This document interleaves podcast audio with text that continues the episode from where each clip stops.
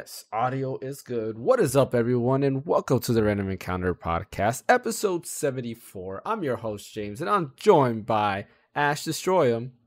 Yo, what's up, guys? Ban XY. What up, what up? And Mr. Bryant himself. So quiet up and listen down. Nope, scratch that, reverse it. I forgot to mention your shirt. And I was like, oh, that's not like a Yeti shirt. And I was like, wait a minute, that's Persona. Like, I mean, what gave it away for me was the yellow TV. Like, that's Persona 4 for sure. So I knew right off the bat, but what made me like kind of sad is that they never included 1 and 2. But I don't care. There's a Persona 1 and 2. I thought I started at 3. No, I'm just kidding. Well, it comes out in a couple of days, I think. Doesn't 3 Reloaded come out? 3 does. Come out in a couple days? Yes. So I'm wearing it in honor of that. Here's a funny thing about that. I thought Persona 3 Reloaded was going to come out by on February 22nd. Turns out I added a 2 in front of the actual date, so it's coming out on February 2nd. So I'm like, yep. Oh, I wasn't ready for that. Okay. This Friday. Yeah, and we have Grand Blue and all the rest. Yep, we have Grand Blue, Persona 3 on the same week. I mean, this past week was just Tekken 8 and Like a Dragon Infinite Wealth. And then, you know, at the end of the month, we have Final Fantasy VII Rebirth. Like, February is pretty stacked. And there's probably some other stuff that I can't even remember. I mean, the week before last week, we also had Prince of Persia that came out. Yeah, it's crazy. It's crazy. And then Power World, I guess you can include Power World. But, yeah, there's quite a lot that's going on. But before we get into our topics of the day, don't forget to hit that like and subscribe button. We did hit our goal of 600 subscribers, so yeah, we did it a little bit early. We're sitting at 602, but as always, our goal right now is by the end of March to hit 1,000 subscribers. We're trying to hit 1,000 subscribers by the end of March, so I know we can hit that goal. So every little bit counts. So definitely share the channel; it does help out a lot. Follow on Twitch; that also helps out. Man, that's throwing me off. Sorry, no, you're good. I have a random announcement to make. It's kind of like a hot take a little bit about Infinite Wealth. Mm-hmm. Ever since I learned about the whole New Game Plus thing, locked behind like Infinite Wealth pre-order, yeah, I decided to not really support the game whatsoever. Yeah, I'm not gonna try it or pick it up. Mm-hmm. I just don't want to support that kind of practice. Yeah, I just can't. I wonder what's gonna happen. Like, I was thinking maybe they're gonna go ahead and do like an update and add it anyways. I think that's what you said when you told me the news. You told me that unlike the deluxe, for a time the New Game Plus was going to be a lot behind the deluxe edition. Mm-hmm. So when you say for a time, it means that for a time until the window's done, that's when they're going to actually add New Game Plus as like a free add-on per se, right? Well, we don't know if they are, like, if it's going to be locked, is it going to be a purchase like DLC? Like that we don't know, or they're just gonna add it for free. Because, you know, sometimes I pre-order DLCs, for example, they'll come out available or later on available for free. Yeah. You know, a good example was like the Sonic shoes in Sonic Frontiers. Like, if you pre-order the game, you got the Sonic Adventure 2 shoes. Yeah. But then later on they gave it out for free. So it's like, you know, we don't know. It's still a weird thing to actually go ahead and like lock, because this seems like a common thing that should just be free. But I mean, hey, the industry is all up. It's a mess right now, honestly. Like, the whole, and it's funny, like as I sit here and think about that stuff, earlier today, I was watching a Did You Know Gaming video on Miyamoto and how he kind of like flipped the industry upside down and kind of turned it one way. And then it kind of reminded me of Iwata and how Iwata was in terms of his business practices. And then, you know, here we are today where everybody, and I don't want to say like but Nintendo, but like Nintendo doesn't do it as much, but like everybody else is just, I don't know, they're crazy. with lack of better words, they're just going crazy. Like, it's ridiculous. I guess this is a good start to our main topic. Actually, no, I don't want to do our main topic yet. Let's talk about some smaller news real quick. Starting off with Tekken 8. Tekken 8 is out, like I mentioned earlier, and people want Tifa in the game. Like, literally, they're adding Harada-san, who's, you know, the creator of Tekken, and telling him, hey, put Tifa in the game, put Tifa in the game. And he responded and said, his response in the tweet was like, yeah, I know you like her and you think she's cute, but we don't have any plans to put her in the game. Like, that was literally Harada's response. And when you look at it, it's not, how can I put it?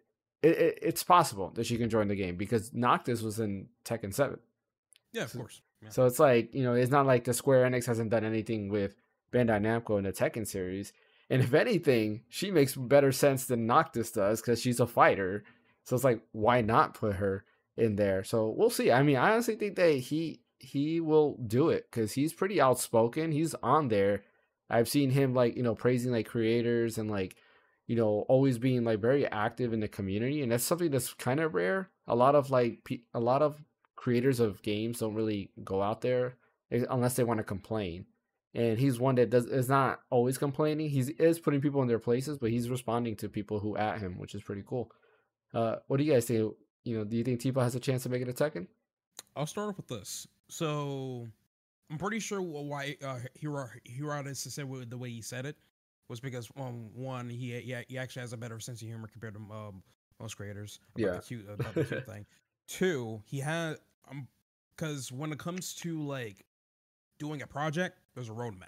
Mm-hmm. I'm pretty sure they have an entire roadmap on what DLC characters what they want to add, and Tifa wasn't amongst the roadmap. So I feel like once the DLC, like the season passes are done, they're probably going to add Tifa like later on, like not soon but later. So does she have a chance? Yes. It's just she'll be kind of up in the air until everything is done. Like after they may reap their profits from all the season passes and everything like that. So see, Tifa is definitely way better dressed than Noctis, in my personal opinion. I was only surprised that Noctis was even in a Tekken game to begin with.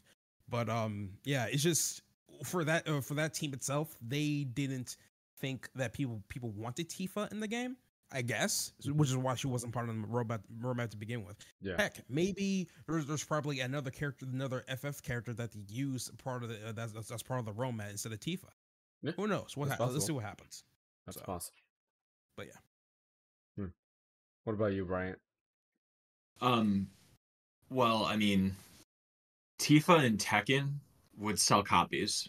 I mean, hands down, it would sell copies. I mean, Rebirth is arguably the biggest release of the year, at least that we know of so far. She just has this pedigree. I mean, she's a hand-to-hand fighter in the most popular RPG, at least Japanese role-playing game on the planet. That game is so hype right now, and she's a fan favorite. The fighting style matches. Noctis didn't match. I mean, it's cool that he's in Tekken 7 or whatever, but like just the fighting style of Tifa, like just makes sense, and she's just popular, and it would sell copies. So why wouldn't you do it? You know. Yeah. So that's how I think about it. Yeah, I mean, honestly, Noctis makes better sense in like Soul Calibur than Tekken. Exactly.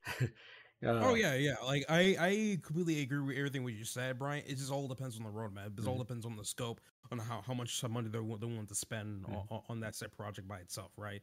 So I definitely want Tifa 110% to be in Tekken. If anything, they'll probably like even spark further my interest into Tekken 8, because when the game came out, I actually downloaded the demo and tried the game myself. Game is freaking fluid. It's even more fluid than 7. I don't know how they did it, but they did it. Yeah. But it's just for right now they're going to try to like play on the fence a little bit, try to get their other DLC out first, and then once everything's like cooled down a little bit, maybe they'll add like Tifa as like a bonus DLC or something like that. Or heck, maybe they already have her on the roadmap. They just don't want to announce it yet, because I think they only announced the first character for the season pass DLC, right? Yeah, they're not going to like announce everyone. They're not going to announce everyone at once. So maybe they're just keeping it under wraps since you're trying to like fool you in a sense, right? Who knows? So. Yeah, I was like, they announced Eddie Gordo as the first one, which is was always my main ever since he was introduced in Tekken 3, I think, was his introduction. And since then, I always use Eddie. In any game that he wasn't in, they usually had, what's her name, Christy in, who was basically just Eddie Gordo, just female version, because same moveset and everything. Wasn't she a little faster? Was she? I don't know. Like, I thought she moved a little faster, and he was a little bit slower, but he hit harder. I mean, it might have been, because like, I think in what was it, like Tekken 6 or Tag? Well, they had both of them. Yeah, because they had both of them, and I think that was the different play styles. Like if you wanted a quicker hit or a stronger hit, it depends on which one you picked. Yeah, I don't remember that. So I mean, it's possible you're right. Like, I don't remember. Yeah, pretty sure. I mean, I played a lot of Tag in like the arcades growing up. So the thing is, my answer is never say never. Yeah, it could happen. I have a bit of a pet peeve when it comes to fighting games with their DLCs and stuff. Mm-hmm. So, like, you said Eddie Gordo was first introduced in Tekken 3, right? Yeah. Mm-hmm. Why is he DLC? Because if he's technically an OG character, why is he, like, released as DLC, right? And it's not just Tekken. Like, other games do this, like, Guilty Gear Strive, they're, like, guilty of it. Mm-hmm. Like, almost, literally, Street Fighter, same way as well. Akuma's literally the last character for the season pass. Yeah. I'm like, bro, you know how long Akuma's been in the game? Why is he Street DLC? Fighter 2. The way I think of DLC, I'm talking about, like, new, like, either a crossover character. So, like, for examples, like, in Tekken 7, we had Noctis, and then we had that one dude from The Walking Dead. You guys remember his name? What? That was a Walking Dead character? Negan? Yeah, Negan. Yes, he was in Tekken? Yes. Yeah. I thought he was in Soul Calibur. He could be in there too, but he's definitely in Tekken 7. Oh wow, I did not know that. yeah. So that stuff like that, I consider as DLC characters. That makes complete sense to me. I think Smash did it the best because literally all their DLC characters is characters from different actual franchises and companies and stuff. It makes sense, right? Except for Pyro and Mithra. I mean, they're Nintendo. Monolith Soft. Okay. Nintendo owns Monolith Soft, so it makes sense. Yeah. But yeah, and Byleth. That's also Nintendo. That's fair, but still, they commit the least. Not Sora. Definitely not Sora. Yeah. Sora been on PlayStation for way longer than Nintendo. So, but it's just Nintendo is the least guilty when it comes to getting out old characters as DLC. We can all agree that legit, like, the OG Smash characters were never DLC to begin with. So there's that. Yeah. And like when it comes to these other fighting games, they never try. Well, Mewtwo wasn't Mewtwo DLC in Smash Wii U. Yeah, because I think Mewtwo was that DLC. Sounds right. And Mewtwo was originally in what, Melee, I believe. So yeah, I'm just referring to him in Smash 64, where you have Mario, Luigi, Ness, Pikachu, Samus, Donkey Kong, Link, Jigglypuff, Captain Falcon. Yeah, but like, Nintendo did it once. Yeah, and Lucas was also DLC, and Lucas was in Brawl. So like they Nintendo did do that in Smash Wii U. They fixed that in Ultimate though, because Ultimate was all new characters. But you know, I do get what you're getting at. It's like if a character is already established, it shouldn't be DLC. Yeah, and like having somebody like Eddie Gordo DLC, it's kind of dumb. It's just weird to me. On top of that, fighting games are just freaking expensive. Like the thing is with fighting games, I feel like you can get the most enjoyment out of a fighting game if you know how to play the said fighting game, right? Yeah, so many friends should try to get me to play Guilty Gear Strive. Problem is that I want to have other reasons why I need to get into the Guilty Gear series besides just playing the fighting game itself. Yeah, right. And Guilty Gear is just more fighting, and that's it. And the deal, and then if you want to get all the season pass characters, which I think they already released one character like 3 to 4 months ago or something. Mm-hmm. Like, no, not 3 to 4. It was like 2 months ago actually. If you want to, the deluxe edition is like $75. I'm like, bro, I don't know about that, man. Jesus Christ! But it's just, I don't know. I think that there's got to be a way for better pricing models for fighting games when it comes to extra characters or something. So. I agree, because nowadays when you buy a fighting game, you gotta expect season pass 1, season pass 2, season pass 3, season pass 1.2. Let's just go back to the arcade days where we just enter 25 cents and you just have a good time. Yeah. That's all you need to do. Marvel versus Capcom 2. We need that type of like roster. There we go. Yeah. Even though speaking of roster, we'll jump a little bit on the notes here. Dragon Ball Battle Hour has been going out, and there was a new Dragon Ball Sparking Zero trailer, which showed off Goku and Vegeta. And at the end, it looks like they did show off the roster, or not the whole roster, but everybody that's been announced. And I assume, what it looks like is there's going to be a total of 165 characters. Correct. Which is looking nice. Flip side to that though is transformations are considered a character, so yeah, which that means funny. I mean, I'm not surprised about that. Yeah, it can be. I wish they weren't considering them as characters, but then at the same time, when I think about it, it's like I don't even think there's 165 characters, fighting characters at least, in the Dragon Ball series. Not that I think about it, but you know, I could be wrong. But you know, I'm excited for that. That new trailer was nice, like graphically speaking. It's amazing looking. I am happy you get to play it as Great Ape Vegeta, which means there's probably Great Ape Gohan in there, which is kind of cool because that's something that the Budokai Tenkaichi had. Like they literally had like everything. You could play as every single transformation that was available, and it looks like they're doing this because they showed off Super Vegeta, which is a transformation they really don't show anymore. But Super Vegeta, we all know, was, you know, the big buff Vegeta where he thought that if he got the bigger muscle, yeah, he could bring up his power level. But, you know, even Cell was like, yeah, but you're slow. But yeah, that was... Are you talking about Trunks? Actually, yeah, you're right. Trunks did it even more. Yeah, Trunks did it beyond. Yeah, you're right. And he was the one that, yeah, Cell was like, yeah, you know, the reason Vegeta didn't do that is because he knew it would slow down his movement. You are right there. Mm-hmm. They also showed off. He had that whole, like, he thought he was stronger than his dad, and his dad would get pissed off. Okay, yeah. So technically, he is stronger, but he was just so much slower. That's the problem. Well, yeah, that's all it is. Well, yeah, but no, Vegeta. Yeah, because I remember Cell did say that, but Cell said the reason Vegeta didn't do that is because he knew that that would slow him down. Yeah, exactly. And that's where Trunks was surprised, like, the whole time that, because he, like what Fan was saying, he thought he was stronger than Vegeta, but he wasn't. He was just, you know, not using his powers the right way, I guess you could say, or his ability or his strength. Yeah. All of them. Not efficient. Yeah. But yeah, they also showed off the final DBZ or Dragon Ball Z Kakarot DLC, which is the Uub DLC, which to me, I'm kind of disappointed, but actually, and not surprised, just because I don't really care about like that part. Like, it seems like it's just going to be one fight, which is just Uub against Goku, which is cool, I guess. But, like, I don't know. You had bangers, like, the Bardock DLC was great. The, you know, Tenkaichi one for where Goku versus Piccolo was great because you actually had Goku versus King Piccolo, and then you would actually do the Goku and Piccolo fight when he's, you know, older, which is kind of cool. Which was fun. And then you had Uub. And it's like, I don't mind the character Uub. I always liked him, but it's just like this part's like, it feels underwhelming compared to the first two DLCs you had. Like, I would have rather have, you know, the Brawly.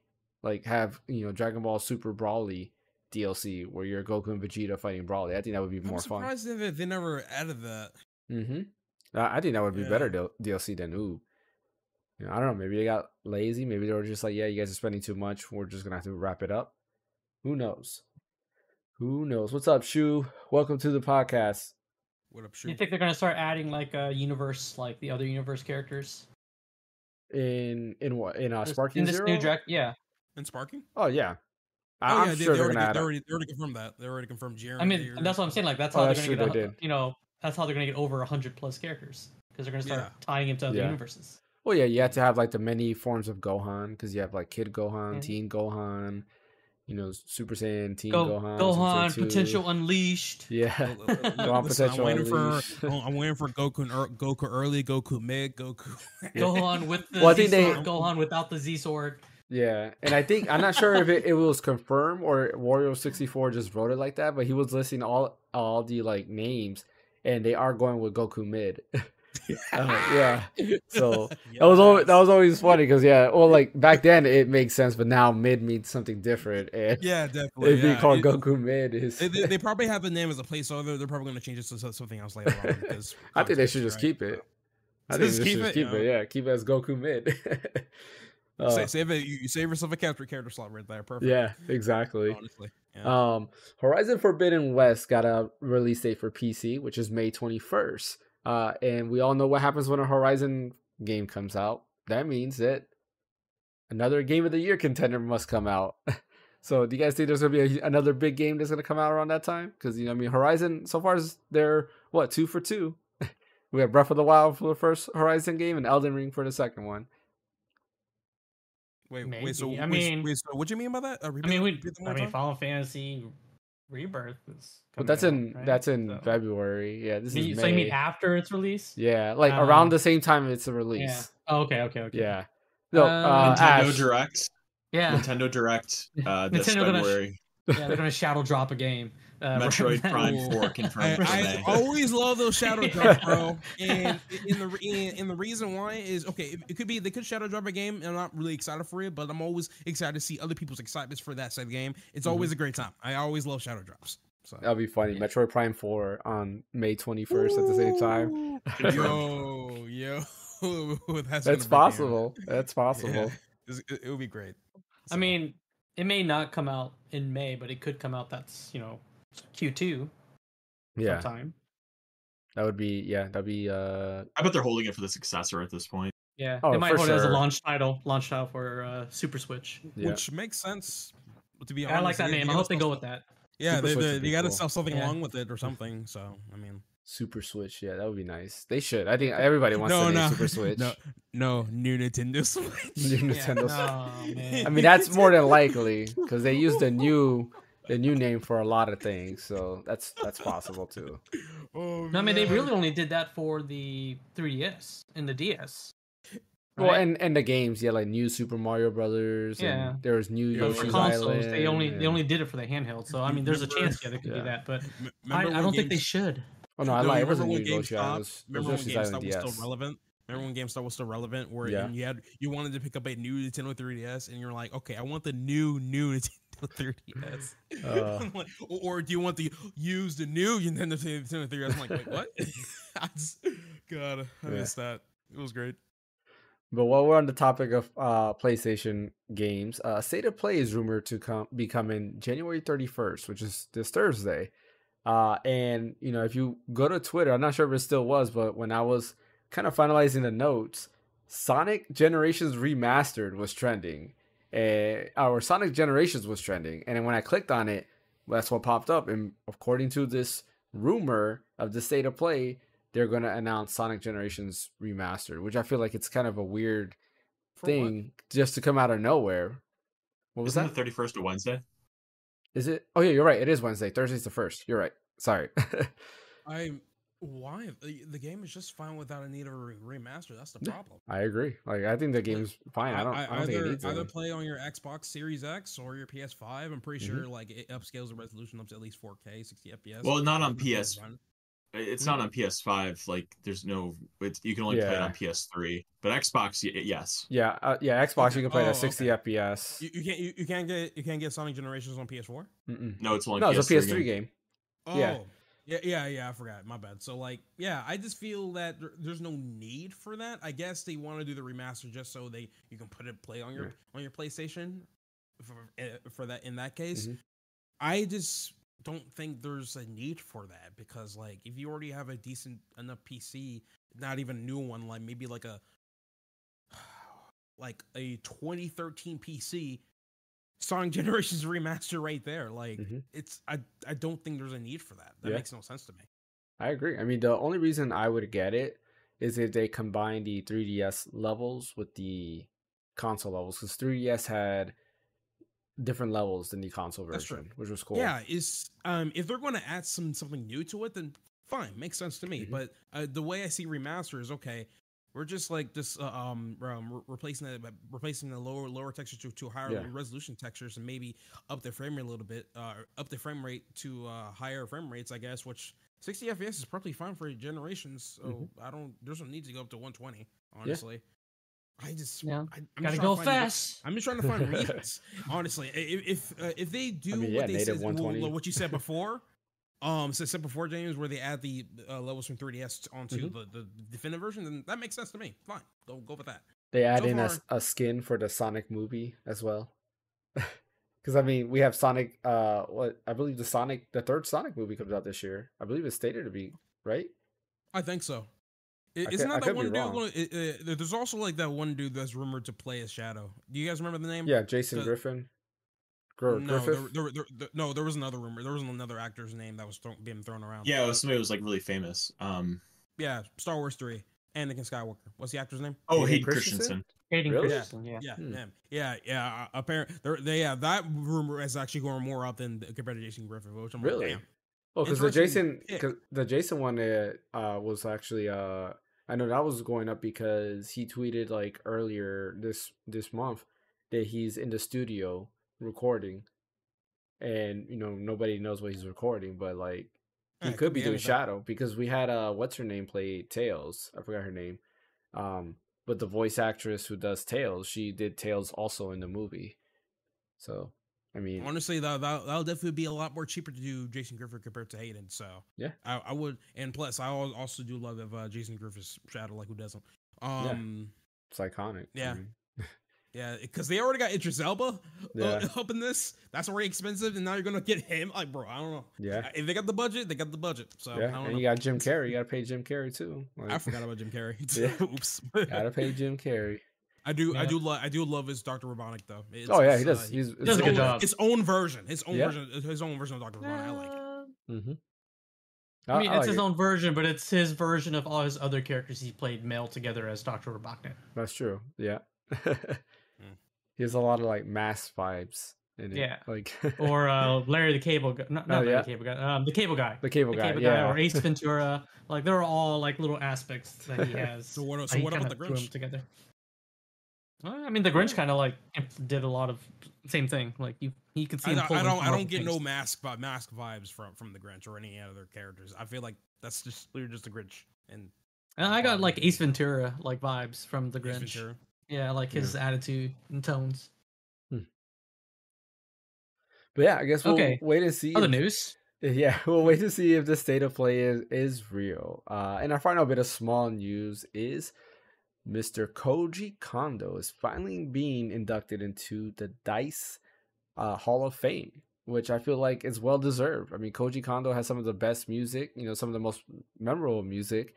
He's been there since the beginning, you know, of Super Mario Brothers, and he's done a lot of music. He's done, you know, Ocarina of Time soundtrack, a lot of the Zelda soundtrack, a lot of the Mario soundtrack, and so forth. I mean, I don't know, his music is iconic, and I'm glad that he's on there. I was actually looking through like the DICE Hall of Fame, and I feel like there's quite a few people that are missing in there. There's some people on there that I feel don't deserve to be on there. Let me pull up that list. I was gonna pull up that list. What's the DICE Hall of Fame exactly? Because I never like pay attention. So DICE is like they do awards, kind of like the Game Awards. So they do like their own stuff there. I don't remember. I think it's the Academy of Interactive Arts. That's what they're known for. But they do like their own award show and stuff like that. And they have a Hall of Fame for like basically anything gaming related. So I'm gonna read off the list of people who've been in their Hall of Fame when they were introduced and like who they are. So their first award was in 1998, and it goes to none other than Shigeru Miyamoto, right? You know, which is of course he should definitely be in any Hall of Fame. He definitely deserves to be there. 1999 was Sid Meier, which we all know who does the Sid Meier's games, right? 2000 is Mr. Hironobu Sakaguchi. Or Hironobu Sakaguchi. 2001 is John Carmack, you know, from id Software. 2002 is Will Wright. I don't know who Will Wright is. This is from Maxis. I don't know. Maxis. Okay, let me look. Isn't that the SimCity guy? Well, it could be. It could be. Yeah, I don't know who that is. How you spell the company Maxis? MAXIS. Maxis Studio. Yeah. They're like part of EA. Okay. So probably. I just looked him up on Wikipedia. It could be Sid, actually. Yeah. And and what's the guy's name? John what? Will Wright. Oh my God. Yeah, you're thinking John. Yeah, John Carmack is id Software, which is like I think it is. Possibly Doom, right? I think it does Doom, or is it Quake? Maybe. Trying to figure out what he did, because he said he's a game designer. That's so funny. You're so right, Brian. SimCity.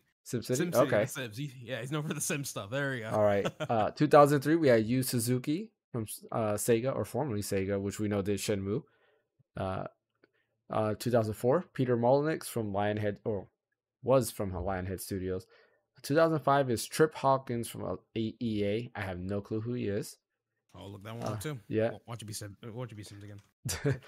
2006 was Richard Garriott from NC Soft North America. So I don't really know what he did either. 2007 was. Go ahead.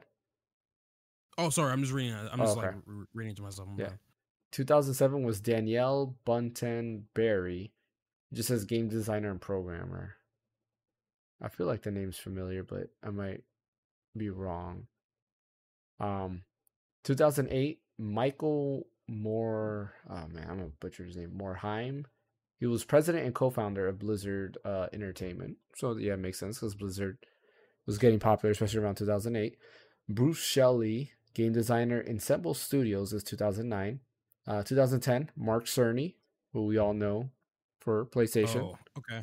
So what Trip Hawkins was known for was basically microtransactions. No, just kidding. it's just signed John Madden on as a spokesperson and a consultant to his company's football game. Okay. So there we go. Yeah. Yeah. So. Okay. 2011 is Dr. Ray. Oh man, Muzyaka, I think is how you pronounce it. Co-founder of BioWare. 2011 also was Dr. Greg Zeshuk. I don't know how to pronounce that. Who was also co-founder of BioWare. So there was two people in 2011 that were there, and they're both were co-founders of BioWare. 2012 was Tim Sweeney, who we know from Epic Games. 2013 was Gabe Newell, of course, for Valve. 2014 was Sam Houser, co-founder and president of Rockstar Games. Also, Dan Houser, who was also co-founder of Rockstar Games. So they both were in 2014. And then and Leslie Benzies, who's also from Rockstar North. And those were all in 2014. There was no 2015, so I don't know if that's like a typo or something like that, but there is no 2015 one. 2016 was Hideo Kojima. 2017 was Todd Howard. 2019, there was no 18. 2019 was Bonnie Ross, who's 343, which I feel is kind of weird. Like, I don't know why she's there, because 343 hasn't done anything that's notable. No, yeah.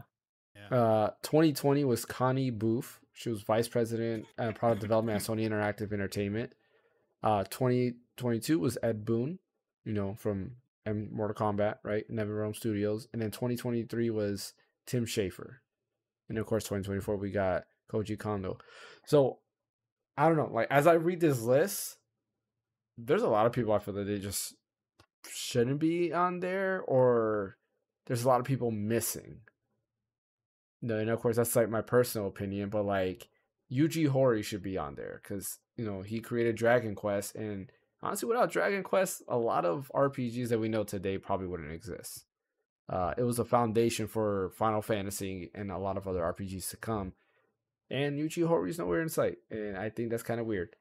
We also have, I can't think of his name. Nobuo Uematsu should be there for music and video games, because honestly, as far back as I can remember, his music is what I think popularized video game music. Because I can't tell you like how many times I would listen to like the FF7 soundtrack, FF8 soundtrack, and so forth. Like, he's definitely somebody who should be in there. There's a lot of other people who should be in here that are not.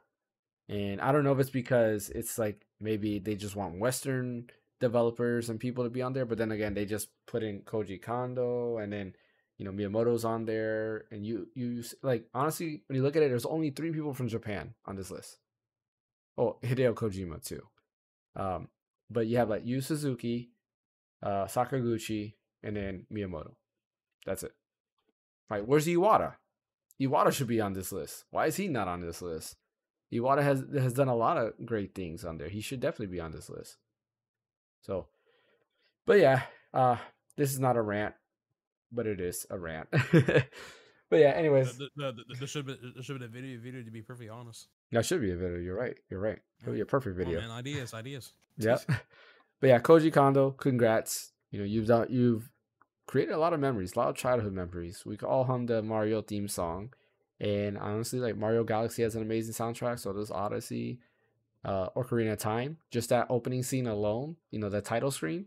Like, who's not nostalgic for that? Like, you can literally, I play that every night to put my kids and myself to sleep because it's iconic. It's so soothing. It's just amazing. Great stuff. Great music. All right, let's get into the bigger news. That actually took a lot longer than what I thought it was. These are all small news, but let's talk about the bigger news. Starting off with the Xbox layoffs. Xbox was very popular in the news, and unfortunately it seems to be like for all the wrong reasons. We had, you know, Xbox going third party, Xbox going all digital, and now we have Xbox layoffs. Like they just can't catch a break. And like every time they do like one good thing, it just seems to be all negative right afterwards. But Xbox did lay off 1,900 employees, which is ridiculous, especially after a day later Microsoft reports that they have become a $3 trillion company. But they weren't the only company to go ahead and lay off you know, employees. Other notable game company layoffs were Riot Games, Twitch, which, you know, they do streaming. They don't really do games, but, you know, they do streaming. They laid off people. Unity, and a studio called Behavior Games, which I actually don't know. I just wrote it on there because I felt bad for leaving them out where everybody else was there. And I don't know. I just think it's a weird move, especially looking at Microsoft, because it's like, well, A, I get it. They bought Activision Blizzard. It was probably bound to happen. Usually after a merger comes, layoffs happen. But at the same time, it's just like, I don't know. Like, why? Actually, let me rephrase. I do know why. It's because they want to maximize their profits, please shareholders, so they can continue making billions while, you know, the lower end person doesn't make anything. But I think it's a dumb move on Xbox's part. They shouldn't have done that. And it's just like looking at all this just makes me wonder. Like I've said this multiple times, I feel that the video game industry is going in a bad direction, and this continues to prove my point. I might be one of those people that are trying to make a big deal out of this when it might not be, but to me it's just like these little signs just seem like that sooner rather than later we could do another video game crash, right? Prices are going to go up, we do know that, but games are becoming more expensive. And it's just like, there's just too many factors going on. What do you guys think about this whole situation? So like, so to begin with the Xbox layoffs, I'm pretty sure that they weren't planning on doing that, mainly because they already spent too much money when it comes to with the whole FTC intervention and stuff. When they were trying to purchase Activision/Blizzard and stuff. So they weren't expecting to spend that much money. So with that being said, once everything was done, they had to like cut somewhere, which when they did the layoff, I'm pretty sure they pretty much laid off the entire Xbox physical game department or something like that. Yeah, which that's something that I'm really afraid for one, because I'm like, I mean, then again, the leaks from the whole thing with the FTC intervention, they were going to come out with a new console with no disc, so that was a given already. But it's just, I'm a bit scared about that. It's just like, what if all the other companies follow suit along with just going digital only these days, which I'm like, I don't know, man. But and you already mentioned that the laid off not some but a good amount of Activision Blizzard employees, right? Yeah, I did say that a lot of it was Activision. Well, I didn't say a lot of it was Activision Blizzard. I said that because of the merger, we knew that layoffs were going to come. But yeah, a lot of it was Activision and Blizzard. I'm not like that surprised about it, because I think like the two games that they're like keeping them afloat is practically Warcraft and Call of Duty. And Overwatch is already like down the drain. Nobody wants to touch Overwatch 2 at all.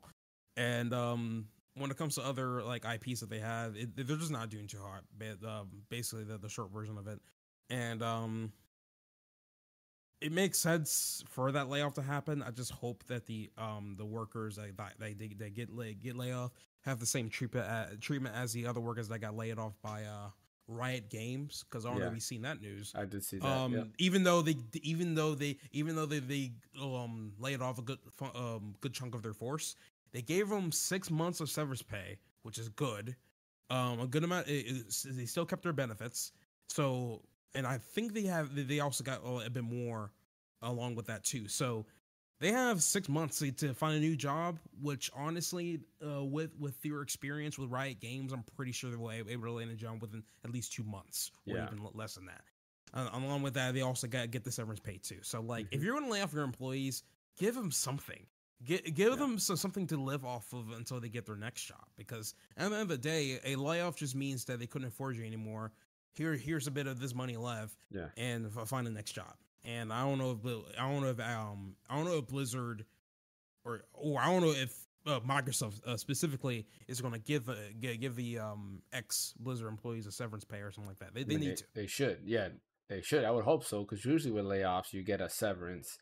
But I usually would have to disagree. Some companies don't. Yeah, I would have to disagree with the part that they can't afford you. I think they can afford it. They're just trying to maximize their... Again, CEOs are trying to maximize their profits. And it's a shame, right? Like, things like this, even if things aren't going too hot, you can move that money other places, right? You know, Iwata, I just talked about him. It's a perfect example. When the Wii U wasn't doing hot, he's cut his pay so he can keep his employees. You know, and he was like, yeah, because these decisions were mine. It's my fault, therefore, you know, I'll pay for it. Like that's a good leader. Versus, you know, it doesn't seem that Xbox is doing that. They're just like, yeah, I still need to make my like $70 million a year or $100 million a year. We'll let you guys go so I can make my money. You know, but yeah, that's my take. What about you, Bryant? So I think that both things can kind of be true at the same time. Mm-hmm. It's horrible, all these people that have gotten laid off. I think I read that we're a month into 2024, and it might be like half of what it was all of 2023 or something, or slightly more than that. I read that too. Yeah. Yeah, the numbers are horrible. I mean, just think like how many is like 6,500 people like since January 1st or something like that. Do you know what the number is? It's I thought it was 5,600, like 5,600. Okay, yeah. I mean, all those people, like, if you think of them as like just a number, it's like, okay, 5,600 people, like every single one of those people, like they had to maybe move somewhere. They have a family. They have a kid that's in school somewhere that has friends. They have to pay their mortgage. They have to have health insurance. They're not just numbers on a spreadsheet, and it just really sucks that they're just so disposed of like that. And but at the same time, and like, you know, they move, like, let's say they moved somewhere like 3 months ago and they got a house, and it's like, oh, I'm getting laid off, so now what are we gonna do? So yeah, that's horrible. And the fact that companies can just kind of throw them away like trash when they just literally uprooted their lives for a company and everything, it's horrible.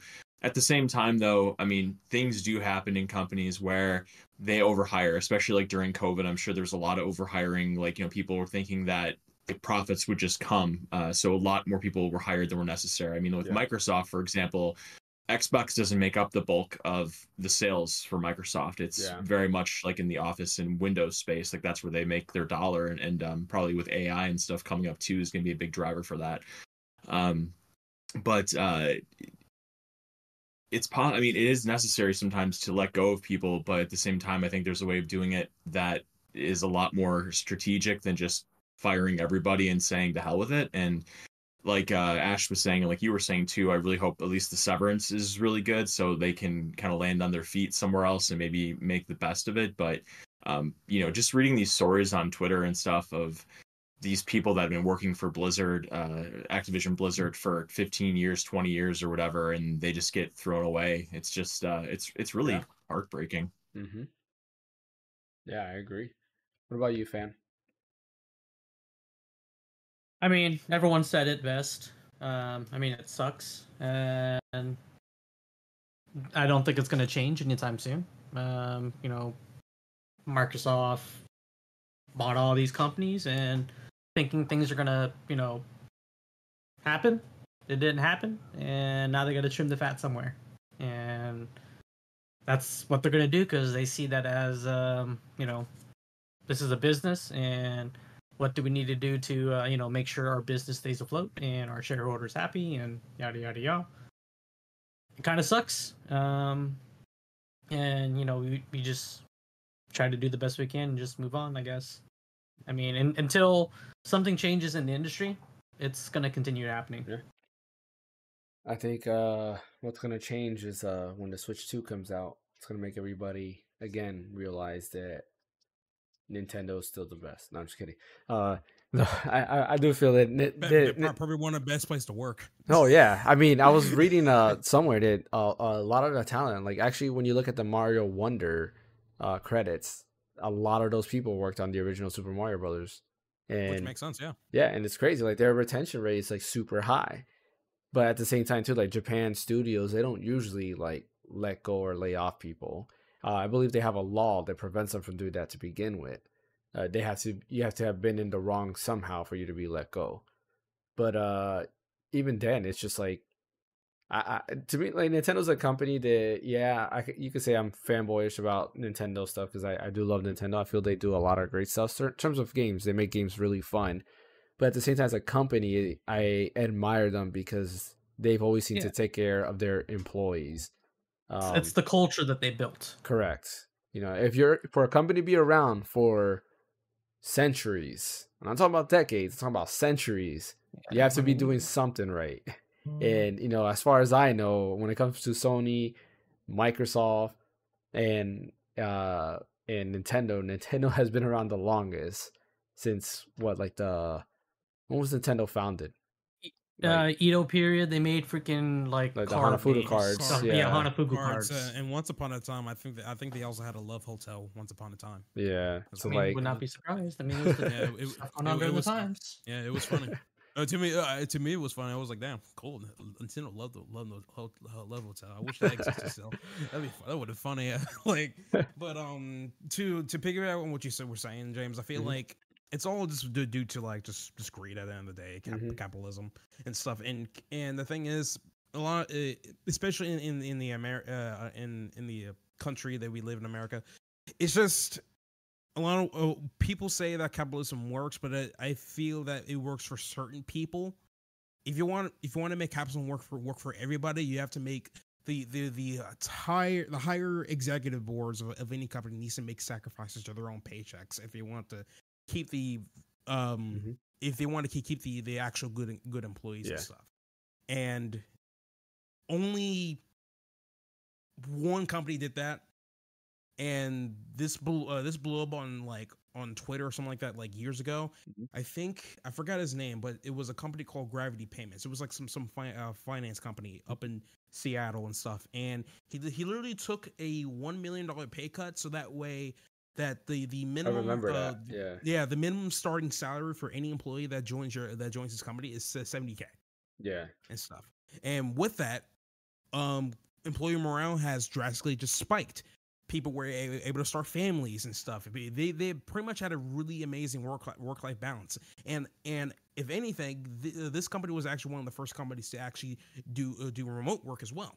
So it was just more just trying to take care of their employees and make sure they do the best thing, the best job that they can possibly do. Yeah.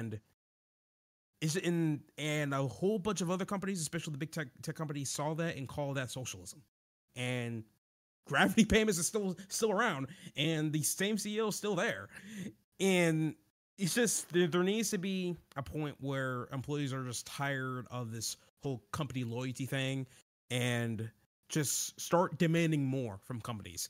And it's a whole thing I could get into. It's just I wish that I just wish that the way money's been handled, it's more spread around fairly when it comes to how work is done and stuff, right? Which the gaming industry is a big culprit of that. It's just like there's so much money in the gaming industry, yet the people that actually help make the product barely get crumbs and stuff to begin with. So I'm just like, okay, yep, that's a fact.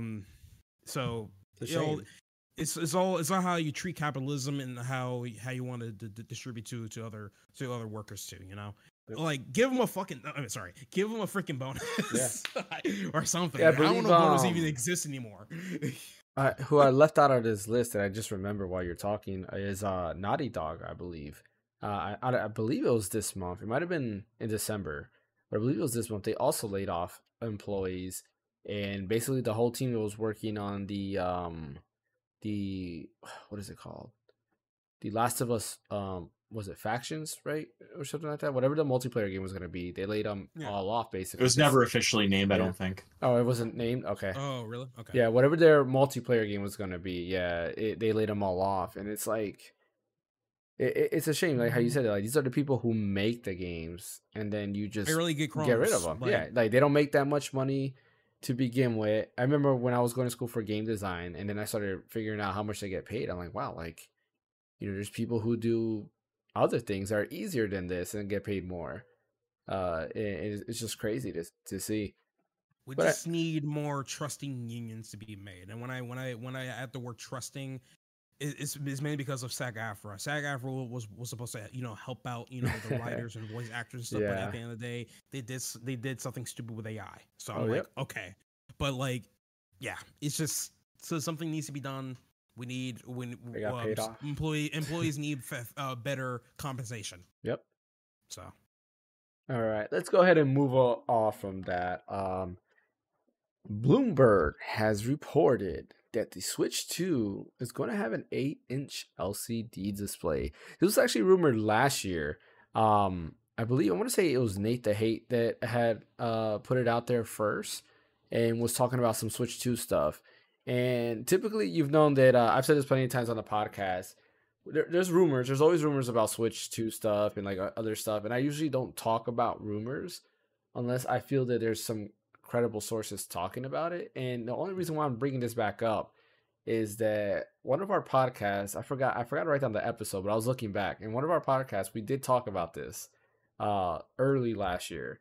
And of course, now we have another critical source, or credible source, saying that, yeah, it looks like 8-inch LCD displays are there. And it's like, yeah, it's one of those things that I 100% believe the Switch 2 is coming out this year. Like, it's a fact. It's going to come out this year.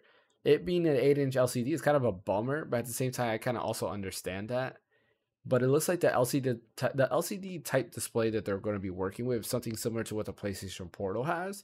And if you haven't seen a PlayStation Portal display, it's actually really, really good. It's pretty crisp. I mean, you could tell it's an LCD, but like, I don't think your average consumer would be able to notice it. Like, you really have to look, like, okay, when you see the white PlayStation logo, you really have to look to see that the backlights are actually turned on. So it's a really good LCD display. If it has that same type of quality, yeah, I'm all for it. But what was everyone's hope on the Nintendo Switch 2? Like, what is the one killer feature you want to have? Let's start with you, Fan.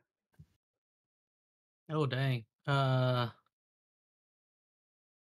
Let's have lossless Bluetooth audio. I agree. 100%. Because like the Bluetooth that they have now is like, yeah, I mean, the Bluetooth that they have, they kind of threw it in as an afterthought, because that was never intended to have Bluetooth. And initially, even though it could, they just never built it into it as a intended feature. So I think they should probably rethink that. And so if they do that, then they have to do embedded voice chat. All right. Yeah. No second phone stupid app thing. That was the weirdest thing they ever did. Yeah. Like, ever. They're gonna go from a phone app to like a watch app. Like, now you have to have a smartwatch and with that app in order to make it right.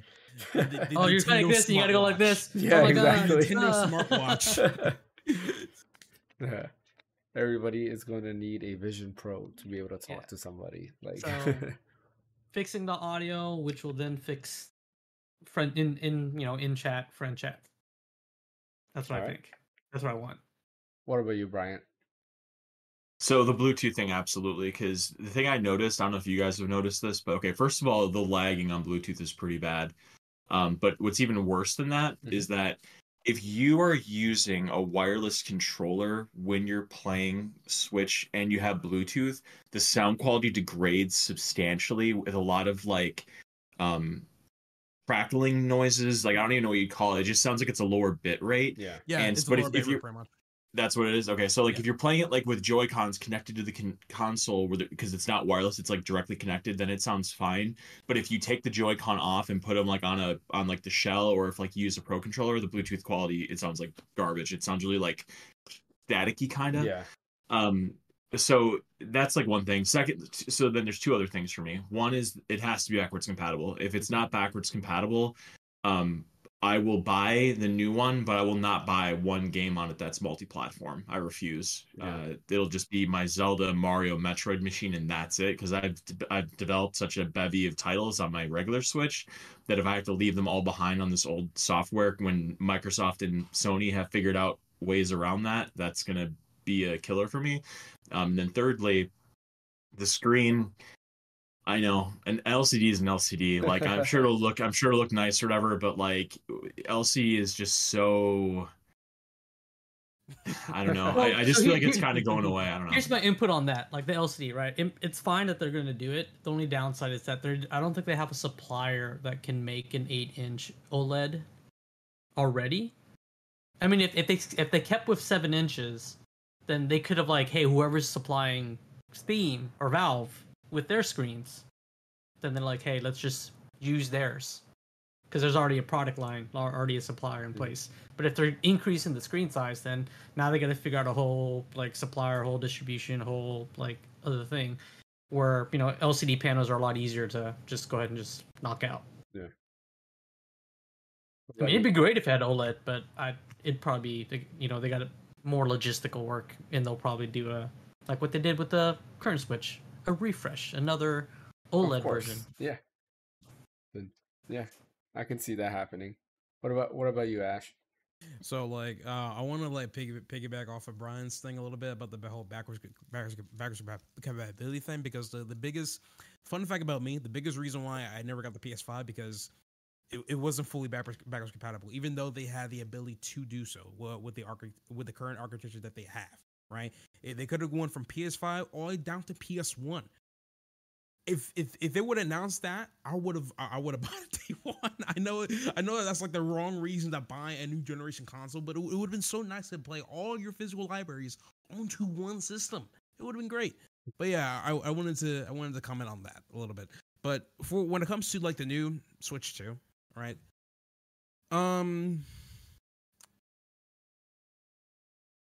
I'm not really asking too much from the Switch 2 because I already got like most of the stuff I want from the regular Switch, which is games, right? So like that's the thing with that. And I know people I just thought about achievements. Achievements. Please give me achievements. Oh yeah, true, achievements. I forgot about that. The thing, thank you for pointing that out. But like the thing is, right, is yeah, it's just okay. I guess a couple of features from Switch 2 is maybe have HDMI 2.1, so that way we can get VR support. So there's that. And there shouldn't be no problem since I'm pretty sure Nvidia is still going to be working with Nintendo on the new Switch. So there's that. And then maybe get give me some of the old features that we had on the 3DS and put it onto the Switch, like animated themes, for example. And at this point, if they're going to have a more powerful hardware, they should be able to handle that kind of stuff anyway, right? So so that's feature number 2. But other than that, I'm not really too worried too much about the Switch 2. It being an 8-inch display, honestly, if it was going to be that hard for them to find as a supplier for an OLED 8-inch, they could have just stick with 7-inch and call it a day. Yeah. So I said in my head, but I'm thinking that they probably had to go for a bigger system for better cooling solutions. So that's probably, yeah, they had no other choice but to go to an 8-inch display, if anything. So, I'm fine. Honestly, I'm still fine with the LCD. To my mom's LCD. That TV's not LCD, though, and I still enjoy it fully. I can still bounce back and forth between LCD and OLED. I thought the LCD on the ROG Ally was pretty damn good when I tried it at Best Buy, so I'm like, damn, impressive. Yeah. So, but yeah. Overall, not really expecting like a big power increase when it comes to the Switch 2, to be perfectly honest with you. Mm-hmm. It's just not this is not the first thing that comes to mind. I'm just like, okay, cool, more games on a slightly better hardware. It's just, as long as the games are good, I'm fine with that. So, yeah. I hear you. What's up, Smash Mac? Welcome to the podcast. Like for me, I wouldn't say I have any like killer feature or anything like that, but like one thing would be a better UI. Like I get the simplicity of the current Switch UI. It's just boring, and yeah, you know, yeah, it's speed. It's, you know, pretty quick to kind of go back and forth, but everything else surrounding the Switch is slow. Like you go to the eShop. The eShop is horrible. Like it's super slow. Oh my god, it's way worse than the Wii U. It's one of the places I do not want to be on my Nintendo Switch. I hate it. The Nintendo. The worst thing about that is that the 3DS, the eShop was one of my favorite places. Only 3DS was the eShop because mm-hmm. the eShop was smooth. The music was a banger. Yeah. I don't know if you guys remember the music on the 3DS. That's my Steam Deck. Every time I boot it up, it's eShop music. I have it cycling through a bunch of eShop music. Freaking nice. It's just that was a whole different beast. Yeah. But yeah, it was definitely a big downgrade when it came to the Switch. So. Yeah. I mean, that's one thing. Like the eShop slow. eShop could just do a whole makeover, because I think the Wii U eShop was better designed than this. That like the Nintendo Switch Online app. Like if you go at the bottom, they added like the Nintendo Switch Online icon. If you go to that, it is so slow to navigate. And I always navigate to get the icons for you know, you can get like the character icons for your avatar and stuff. It takes me forever just to do that, and I get so angry because it's so slow. If you're playing a game that has online connectivity, it's over. Like you have to wait like 10 minutes for the home screen to load. It's just horrible. Going to the Bluetooth thing that Brian had mentioned, or actually Fan had mentioned, is well, both of you, I guess. It's that I also noticed, like, I have a 8-bit Dude controller, the SN30 Plus, I believe it is, or SN30 Pro, no, SN30 Plus. It's the Super Nintendo looking controller with the thumbsticks. I forgot which one that is. But I know what you're talking about. No, the other one without the handles. The other one? Yeah. Without the handles? Oh, without the Plus. Yeah, I know what you're talking about. It's just SN30. Okay, so I have that. And I take that with me, and I would use it on the Switch in tabletop mode. And I've noticed if I have my Bluetooth headset on, and then I use that as a controller, there's so much like lag, like latency. I would have to shut off my headphones in order for me to be able to play without latency. I was playing Zelda, or not Zelda, I'm sorry. What's it called? Mega Man 0. And of course, that's platforming in there, and the lag was just so bad. And I realized it's because of the Bluetooth. But yeah, better Bluetooth connection overall would definitely be better. More ergonomic. Like, I think that's probably the killer thing, is the ergonomics of it. I've complained it plenty of times that the ergonomics on the Switch, I don't know, maybe I'm getting older and I just can't hold things in my hands like that, but it's just like, it's getting to me. It's just very hard to hold, you know, these Joy-Cons on the back of it, especially on the OLED Switch, because it is thinner and it's just hard to do that. I do have the Nitro deck right here, and with the Nitro deck, like it's a little bit better. It's just the way that, you know, I've complained about it, the way the thumbstick and the D-pad are just so low. So like I was playing Golden Sun, and I literally have to hold it like at the bottom. You know, usually you hold it like this.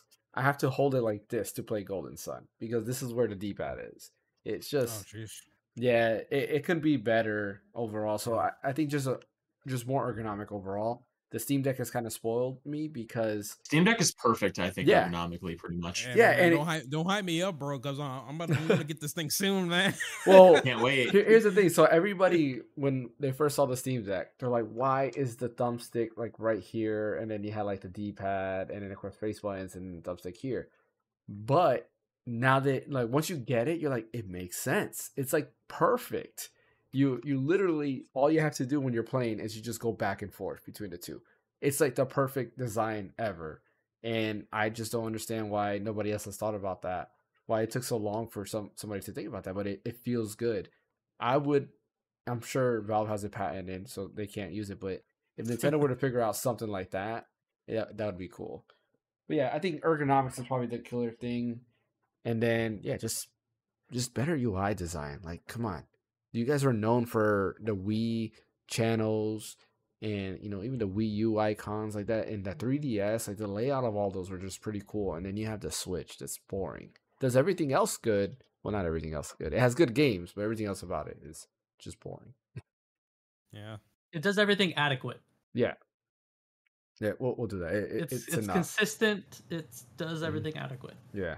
It's just, and then music. I'm not sure if I mentioned music, but yeah, music. We need music. Like, come on, you know, have the option to turn it off if you don't want it, but like, you need music. Yeah, imagine if Nintendo takes the UI from the Steam Deck and the PS5 and kind of like mesh them together. Steam Deck and a PS5, yeah. I mean, the PS5 is like the Switch technically. You know, but they do more. You know, yeah, it does have more. Like, the background music, they play like stuff. They kind of change the background depending on the game that you're looking at. Yeah, like that. What I liked about PS4 was the themes also came with music. So when Final Fantasy VII Remake came out, I had what is it? You had to buy a Butterfinger, and if you would get a code, and then you can get the Tifa theme. So the first thing I did was have the Tifa theme, and then of course in the background played Tifa's theme song, and like that's it. That was my theme. I like that, you know. In 3DS, I had the Skyward Sword theme, so it played the Goddess's Ballad or Ballad of the Goddess or whatever the name of the song is. It would play that throughout the thing. So like, you know, just give me that. I hate to say this, but Nintendo is sitting on a gold mine, and they're just not jumping into it. They can make a lot of money with. They can make bank on selling themes, even if they sold themes for like $5. Yeah, you know, on eShop. They did before. I don't know why they stopped. I would buy it. I bought a few PlayStation themes. You know, I bought a 3DS theme. So it's like, do it. Could you imagine? Like, I would if they released a Tears of the Kingdom theme before like Tears of the Kingdom, I would have bought that. You know, pretty much any game. Metroid Prime 4 theme before Metroid Prime 4 comes out, I would get that. Yeah. Like, if you pre-order it, you get a special like profile icon. Yeah, like profile icon, like that shows that hey, I'm a pre-order of this game. Yeah. Why not? I would do that in a heartbeat. I would do all that stuff. So, I mean, that's my hope. I hope they have a good foundation with the Switch. We don't need anything crazy. Just improve it, right? Better hardware, better ergonomics, and just better UI overall. And better internet. Better internet. Better sticks. Better thumbsticks. Hall effect. I think that's on Nintendo's side when it comes to better internet experience, to be fairly honest with you. So that's yeah, just I like them going to an 8-inch screen brings into the question, like I guess all my old like Nintendo accessories are out the window. I can't reuse them, so I got to buy everything new again. Yeah, yeah. Well, you'd hope if there's backwards compatibility with the Switch, all your old stuff. Like I just got this, and it works perfect with. But I mean, like I can't slide my old school Joy-Cons on an 8-inch screen. They'll be like, you know, it would look like a It'll look like PS Portal. Look up PS Portal. As long as it's comfortable, then it's fine. Yeah. Who cares? I don't know. Make it look like the 1X player. Like I'm not sure you saw the new 1X player. How it's just like the controls are this small, but the screen's 10 inches. Like why not? You know. Yeah, the 1X for X1. Yeah. I'm at the point that a portable console doesn't have to be pocket size anymore. Like definitely. I have a bag. You know, I have a bag now. That I have a book bag, and then like the Nitro deck I like because it comes with a like a, what do you call it? It's a case and it has a strap, so I can carry that too if I wanted to. So like I would buy that. You have the one that, there's one that Wolf Den had mentioned a lot, which I like. It's the Tom Talk bag that fits the Steam Deck. It's really nice. It's like a, what do you call those bags? Expensive though. They're like shoulder messenger fanny carrier bag. It's like that. Like it fits that, but it also fits like, you know, it can fit other things in it too. I don't know what you call it. It's like a carrier bag. I don't know. Is that what you would call it? I feel like there's another term that I'm looking for. It's a single shoulder like bag, right? Yeah. Yeah. Yeah. A merce. I guess let me actually see if it has like an actual description, because like there's a messenger bag.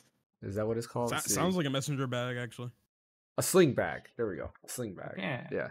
So, but it looks cool. Like if you look, just type in like Tom Talk carrying case. It's $50. Actually, not that expensive. It's only $50.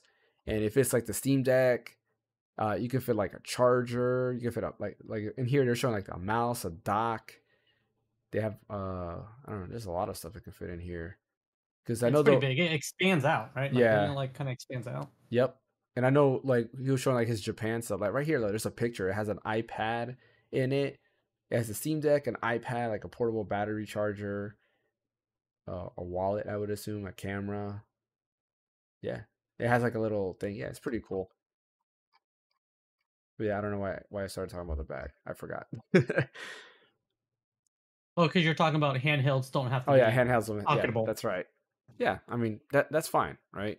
We'll do it that way. So we'll wait and see what the Switch 2 or Super Switch has to bring. We'll see what it's called. I do think that we'll probably hear about it in the summer, and I do think it'll have a fall launch. Because if we haven't heard about it now, then we're not going to expect the spring. Even though I think the smart thing would have been announce it early, get it out on the spring like you did with the original Nintendo Switch, but I don't think we're gonna get that this time around. So we'll wait and see. Maybe they don't have to wait, because the Switch was like, they need to win people's trust again. So the Switch coming out spring made sense. You didn't have no competition there. It was all eyes on you. Now everybody has to worry about them, right? You know, when is the Switch 2? Because everybody's already looking at the Switch 2. So different story now. We're going to skip this last topic a little bit. I'll just mention it real quick, but we're not really going to talk about it. And then we're going to play Video Game 20 Questions, since we haven't done that in a while. But I just want to mention that ROG Ally, there's already talks of ROG Ally 2 coming out possibly by the end of this year. This was according to, I believe it was a vice president of, I think it was marketing for Asus in India. And I guess we'll have to wait to see, because like he's not a main source, but if he is like VP, he might know something. And that's kind of fast. Like the ROG Ally is not even a year old. They'll be a year old in June. And if it comes out, you know, by the end of this year, then that means, yeah, I just think it's too quick. Like, yeah, it's a bit. I don't know. I don't know how I feel about that. James, where are you right now with your handheld PC purchase? If it feels like it's a newly developing saga every week, where what's the status right now? Yeah, it's I mean, I'm still going back and forth between that. Like, I'm leaning more. I was talking with Fan, I think today, about this. Like, I'm leaning more towards the ROG Ally now. Because I was watching videos just on ARC GPUs in general, just to see like how performance are in games. It just seems that ARC GPUs have issues, and the one thing I don't want is issues. I like MSI. I like their products. I've already mentioned this plenty of times, but the biggest thing is ARC. And for example, if I can't use an ARC GPU to play a very old game, because like I might want to play like Splinter Cell Blacklist, which is an old game. If it doesn't perform well with Splinter Cell Blacklist, then I don't want that. And I know ARC GPUs have issues with older games. When newer games, they seem to be pretty solid. They're a little bit more consistent. Everybody, like ETA Prime has done a few videos with ARC GPUs, but every game he shows is a game that has like basically every optimization in the world. Witcher 3 is a perfect example. He always shows off Witcher 3. Witcher 3 could run on anything, and it has like everything. It has DLSS, FSR, it has XESS, it has... every single upscaling technique you can think of, it has that built into that game, and you can utilize that. So in my opinion, that is not a good benchmark. A good benchmark is a game that's maybe lesser known, to kind of see how it compares when you're comparing like other GPUs and stuff like that. So I don't know. I was looking into. So you're gonna wait for the sequel, or you're gonna get the, or you can get the current one? You think? No, I won't wait till the sequel. I'll probably get the current one. Oh, I don't know. You're gonna pull the trigger. Okay. Part of it too, and I was still thinking is like, you know, in my head, I'm still debating like, do I need this or should I just get the Steam Deck OLED? Right, better battery life, which I would love a better battery life, OLED display. OLED. That's really it. But then at the same time, I thought about it, I was like, man, but if I want to play, let's say, Stranger Paradise. It doesn't work well on the Steam Deck, but it will work. You poor man, you're so conflicted. Yeah. I feel so bad. Yeah. I know. It's tortured soul. We'll see. We'll have a special episode when I decide on one. I was even looking to the Legion Go, because I kept looking back. I was like, well, maybe I should do the Legion Go, and then I was reading up stuff. I was like, maybe not. Yeah, like there's still a lot of issues with Legion Go apparently. So I was like, nah, I don't think that's the answer. So we don't know. I'll give you an update next week, and I'll probably be in the same spot, but it'll be an update nonetheless. But all right, let's go ahead and do video game 20 questions. Brian hasn't done this before. So the way this goes is... I know how it works. Oh, you do know? Okay, cool. So yeah, it's like we take turns asking questions to try to whittle it down to like what the game could be. Like, was it made after 1989? Is it an NES game? Right. Correct. That is it. All right. So since you know, then I guess we're good to go. So let the games begin. And don't forget, you can't guess the game unless you're sure. Because once you guess the game and it's wrong, it's over. All right. But yeah, let the games begin. Yeah, and this is a team effort too. So we need to like collab together to like, you know, answer the right questions and stuff. Yeah. So. Oh, we are adding a role to this. Is Dave in the chat? David in the chat? No, he's not. David's not in the chat. All right, Shu, you're gonna have to help us, Shu. Oh no, Child's not allowed to help anymore. No. In this one, we will. Where's my pen here? We're gonna have a time limit. So. Oh, okay, fair. All time limit, yeah, so that we're not, you know, you're not taking like 20 minutes. Oh, my pen, that's what are you gonna do? Like 30 seconds? Yeah. For a question. Yeah, okay. 30 seconds. Hold on, I'm looking for my. Man, I had like the coolest pen in the world, and now it's gone. I was saving it for video game 20 questions. Just put a timer on, like. Man, awesome pen is gone. The same thing with my Bluetooth adapter. All right, first question: did the game come out after 2000? No. Okay. Okay. So it's before 2000. All right. So it has to be one of the older generation consoles. So either Xbox, PlayStation 2, N64, maybe GameCube era. Yeah, GameCube era. All right. Did it come out? Oh, go ahead, Brian. Yeah. Are we taking turns, like going around the horn, or are we just piping in whatever? We can just pipe in whatever. Yeah, pipe in whatever. We can discuss because it's us three versus him. Yeah. So we can kind of. Is it Japanese developed? Yes. Okay.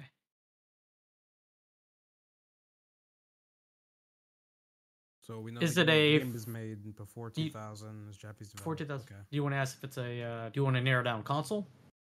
Yeah, let's do console. Okay. So from that point, it's either Sega. Hold on, and Brian, you have to be specific with your questions too, because the way you ask the questions, the way I'm say yes or no to. Does that make sense? Was there a more specific way than I can? He's very nitpicky with your wording. Yes. Oh, okay. Your wording has to be perfect. I mean, aren't we all? Yeah. So he's nitpicky with your wording. Okay, so is it do you want to ask if it's a first party, like, or if it's a Nintendo exclusive, Sony exclusive? Yeah, let's knock that out of the way and see if it's a Nintendo exclusive. Okay, is it a Nintendo exclusive? No. Okay. Okay. Now, is it multi-platform? Is it multi-platform? So, when you ask this question, are you saying it's multi-platform when it released, or is it multi-platform in general?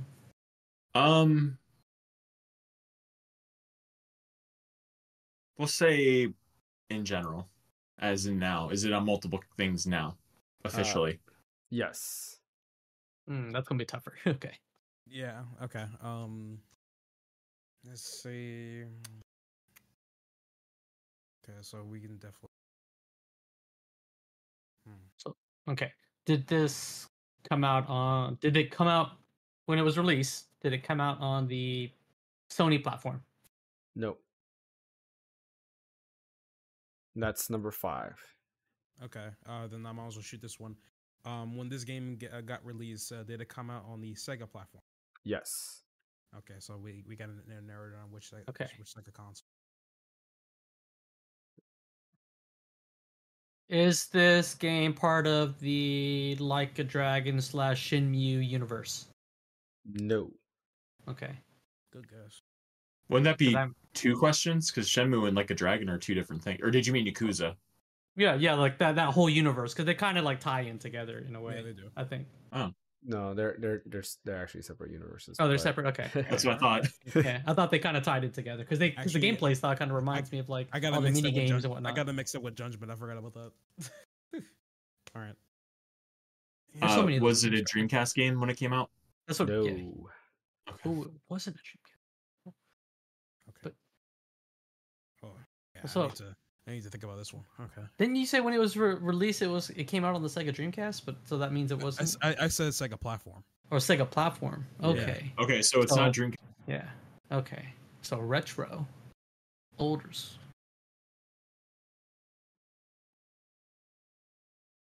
All right. So did this game come out on the Sega Saturn system? No. Oh wait, hold on. Okay. Actually, no, it did not. Okay, so it has to be Genesis, unless he's talking like some random Primal Rage board on 32X or something. Well, I mean, there was like wasn't there a different like in between the Saturn, like a CD Master or whatever? Just like a CD Master. There was Genesis and then 32X and then Genesis, Sega CD, 32X, or 32X Sega CD. I don't remember. Anything, and then it went Saturn. Well, before we try to guess like which console it is, let's try to figure out the franchise. Since it came out as like an older game. Older platform and Japanese developer. So, should we figure out like genre, like RPG versus beat 'em ups versus that's not fighting versus? Yeah, sure. Yeah, okay. I was thinking about more like on like which series and stuff. Well, I mean, if we can kind of figure out the genre, then we can kind of figure out the franchise. Yeah. Was this an RPG game? Yes, it is an RPG. Okay.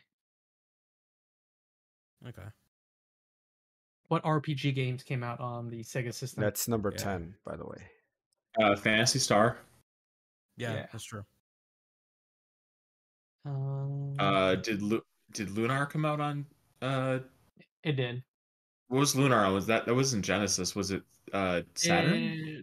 Saturn, wasn't it? I mean, there was a Genesis game before Saturn.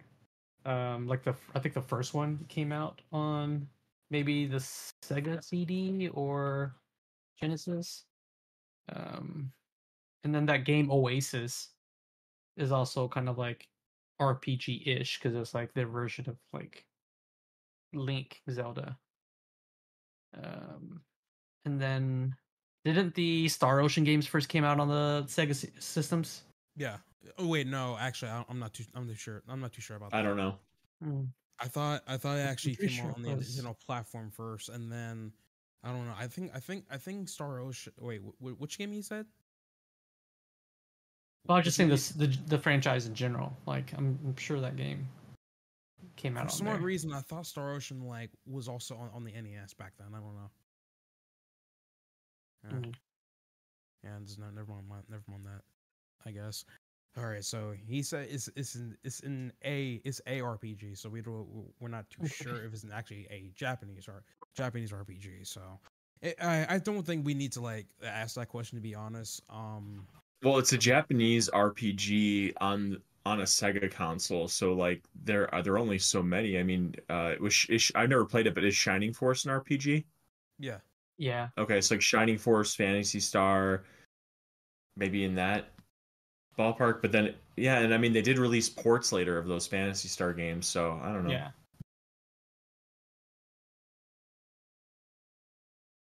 So question: Are we also counting games that never got imported to the West? No, that's one of the rules. No. This is the U.S. Okay. Yeah, sorry. So Soccer Wars is out of the question then. All right, got it. Yeah. Okay. Wasn't there? Didn't Yeast like the YS series? Isn't that also? Like they're on like Yeast 7. Yeah. That's an RPG game. But I'm pretty sure this came out on the. Yeah, I don't know if it can't. Like if it can't, it sounds correct. Honestly, it makes sense because So it's old school, so it has to be an older RPG. All right, do we just want to start knocking out franchises because we've already guessed Phantasy Star, we've already guessed Shining Force.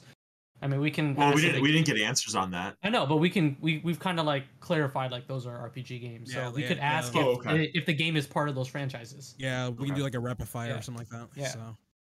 So is this game part of the Phantasy Star franchise? No. Okay, so that knocks out all of those out.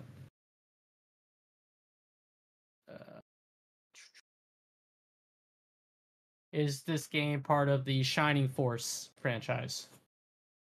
Yes. Okay, cool. Okay, so now we just got to like narrow down which freaking Shining Force. Problem is, I'm not too expert on Shining Force. I'm like, damn, I'm gonna go to Wikipedia right now. Another thing, you can't use Google search. You can't use Google search or anything like that. No. Okay. All right. I think there's at least how many questions do we have left? You have 8 questions left. Okay, so there can't be 8 Shining Force games. No. There's around if it's an older retro system, there's at least 2 or 3 for sure. Yeah. Okay. That came out. We just got to narrow it down. If it has to be before 2000, that can't be that bad, right? Oh, yeah, but he's gonna be very nitpicky. Which one it is? Is this game the first in the series of Shining Force? No. Okay, so that's not the first one. Is it before the third one? Yes. Is it Shining Force 2?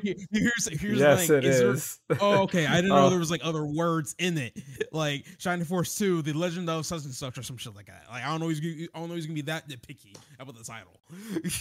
Yes, it is Shining Force 2.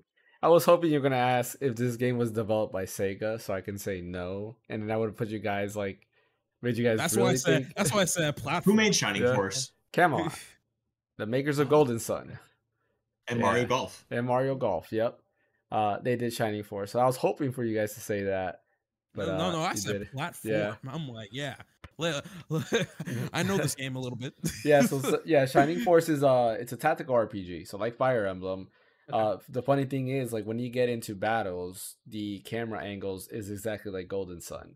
I think we talked about weird this 45-degree angle. Yep.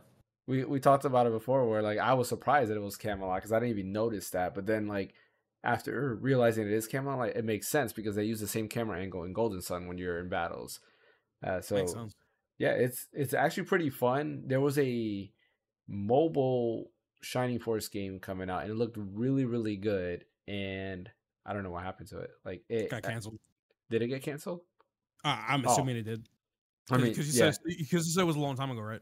Yeah, it was a while back, and it looked amazing. Like I was looking at that, man. Like I would play this. It looks really, really good. And then yeah, there hasn't been an update in a couple of years now. I mean, they could still be cooking. It's just the problem is, I mean, I don't know. It's budget out of the day, as always. You know. Let me see. I wonder. Find it. No, it doesn't even show up on here. What the heck? They have they have the first Shining Force on Steam. That's cool. Do they? Yeah, they should have $1 for $1. That's crazy. I mean, it's available on Nintendo Online, Nintendo Switch Online, so you can play. Oh, I didn't know that either. Yeah, it's part of the. It's part of the. Yeah. Yep. Or if you get like the Genesis like collection or I guess I can see the Golden Sun style that you're talking about. That's funny. Yep. But it's a cool, you know, tactical RPG. It's one that like I want to play through all of them. The second one is known as the best one, which a lot of the second of games, except for Nintendo games, which is funny. But a lot of number 2 is always like the best. Actually, now that I think about it, name one Nintendo game that the second one is the best. Like a direct sequel? Yeah. Oh, yeah. I would say that because, like, for example, you have Super Mario Brothers. Yeah. Was great. Super Mario Brothers 2, not as much. You have Legend of Zelda 1, which is great. Legend of Zelda 2, not as much. Yeah, Link's Adventure was stupid. Tears of the Kingdom. Yeah, I mean, I guess. I mean, would you consider Majora's Mask? Not so those, not really, because the franchise is already established, right? Well, I mean, that's like, the second 3D Zelda game. That's the thing. Yeah, but I mean, technically, it takes place right after Splatoon 2. Yeah, I guess Splatoon 2. Ocarina of Time. Yeah, better. Yeah, so like, yeah, is Xenoblade Chronicles 2 better than Xenoblade Chronicles? Well, actually, no, that's Monolith Soft, so I guess that wouldn't count. It's just Nintendo. It's still Nintendo. Right? Yeah, well, Nintendo owns Monolith Soft now, so. Oh, yeah. Okay, there you go. And yeah, that's a not debate. Metroid Prime.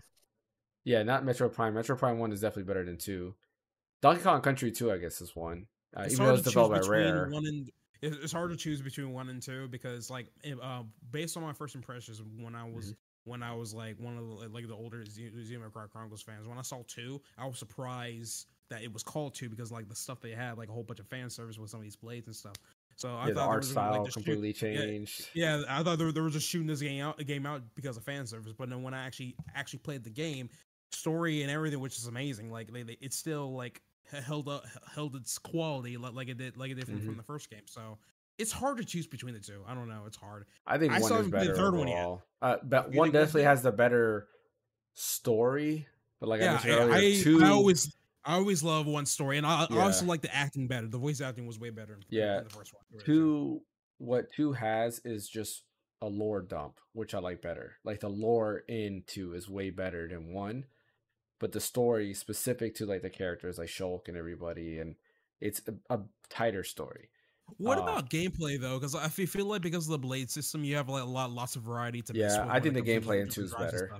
Yeah, gameplay 2 is better because of that. Like, didn't they introduce like a freaking gacha system in 2? Yeah, that's the worst system. A pain in the butt gacha system. Like, you don't pay money for it, obviously, but it's just the pain in the ass. Yeah, to get all the good blades. Like, I'm at the end, and I've done so much of the gacha stuff, and I have maybe like 40% of the blades, and I have like 80 hours in as well. Yeah. Yeah, I'm also like, at the end as well. I've been trying to get to Cosmos. Same. Yeah, I've been trying to get Cosmos, and I cannot get Cosmos. God. I'm just like, how long is XC1? They're long. It's like 80 hours. To 70? Oh, okay. Okay. Yeah. It's like 80 hours. 2 is about the same, if not a little bit longer, and then 3 is like even longer. So you're gonna have to dedicate some time into this, Brian. Yeah, because I started playing XE last week, and I've been playing it. I've actually been playing it a lot. This is the furthest I've ever gotten into it. Like, I'm really starting to get the hang of the battle system. I'm not far at all. I'm at the part like where you're about to go into Colony 6. Okay. Like you leave the cave, and then like your place on spoilers, but you go to Colony 6 or whatever. Yeah. And I keep getting like distracted by like the side quests and stuff like that. And I'm enjoying it. This is the most I've enjoyed it. Like, I kind of just like being able to like sit on the couch and not watch football anymore, but I was watching football and just like knocking out some quests and grinding and stuff. And it's fun. And I'm liking it though. And I think I'm gonna try to see it through. I just want to know how much of a slog I'm in for. Yeah. I'm glad, it's good. I'm glad you're enjoying it. I'm glad you're enjoying it so far. It's pretty consistent. Like, the getting to each big story beat can be a pain because like the worlds are huge. Yeah. So like you'll go from one spot and they're like, okay, the next story beat is all the way over here. You have to travel all of this. So there's the scope is very impressive, by the way. It's very impressive that it's a Wii game. Yeah, exactly. For it being a Wii game, oh man, you haven't played Xenoblade Chronicles X. Like, that will blow your mind. Does it have any connection at all with 1 through 3? Is it like its own thing? As of right now, it's its own thing. Gotcha. If anything, same universe, isn't Switch? It? No, it's a different universe. Well, really?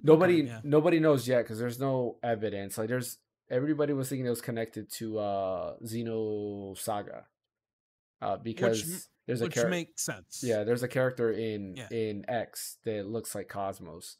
So that's why they were thinking it's connected to Xenosaga in some way, shape, or form. The android chick from the Xenosaga games. Yeah. The android lady. Yeah. Correct. Yep. Okay. So that was the thing. But like, yeah, if you play X, I recommend hopefully a remake comes out for like the Switch 2. But if it never does, the best way to play is emulate it at 60 FPS, get the 4K mod.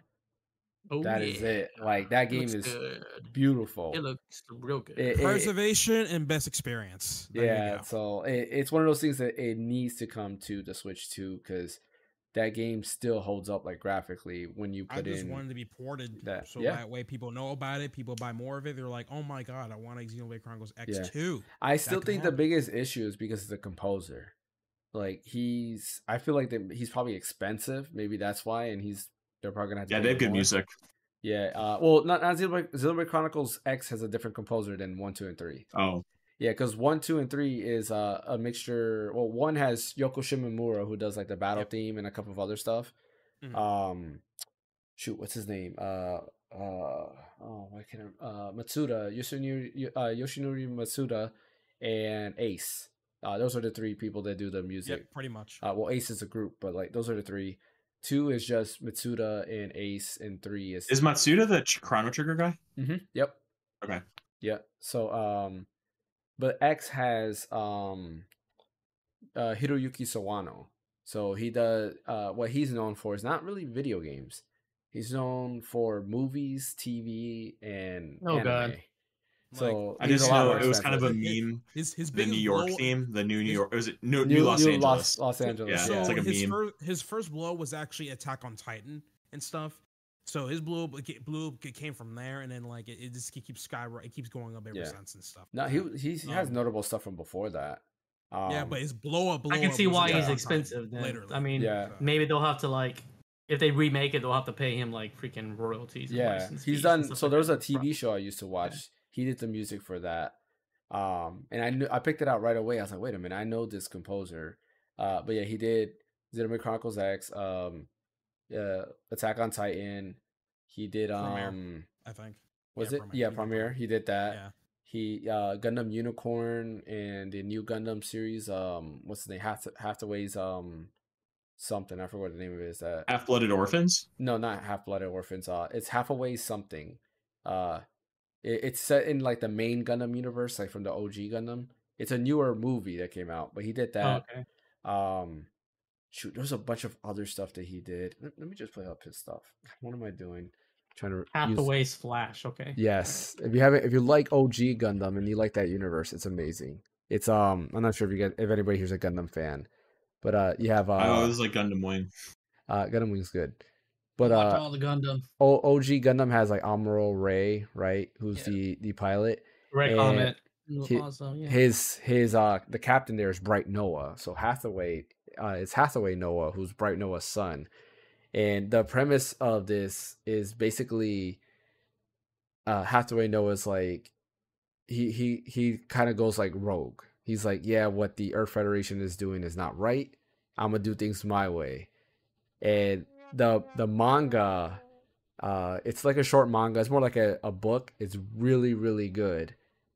It's deep and it's very graphic. The story is like, it's ridiculous. I can't wait. I don't know when they're gonna do the second part to this movie, but let's just say you're in for a huge upset if they keep the same ending as the manga, because the ending of the manga is like, wow, like I can't believe that happened.